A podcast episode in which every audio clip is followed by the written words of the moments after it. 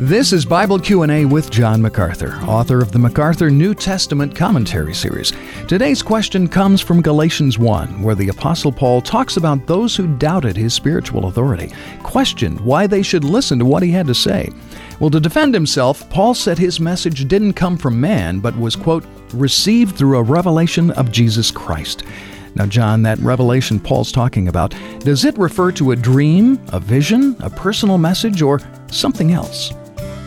No, I think Paul is going back, Denny, to the amazing uh, encounter that he had with the ascended Christ on the uh, road to Damascus. It's Acts chapter 9, verses 1 to 16.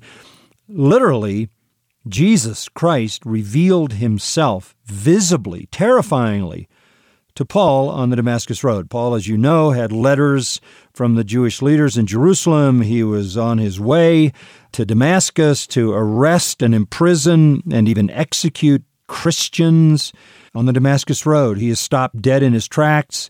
He falls to the ground, gets a mouthful of dirt. He's blinded. And that encounter, of course, initiates his salvation. It wasn't a dream and it wasn't a vision. It was an actual appearing of the glory of Christ, maybe in some way like the glory of God appearing in the Old Testament.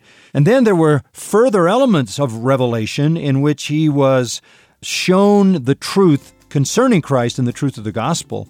He went away for a prolonged period of time in Nabatean Arabia where he was not taught by anybody but by the Lord himself. And when he came out of that and launched into his life of ministry, he had been prepared by personal revelations.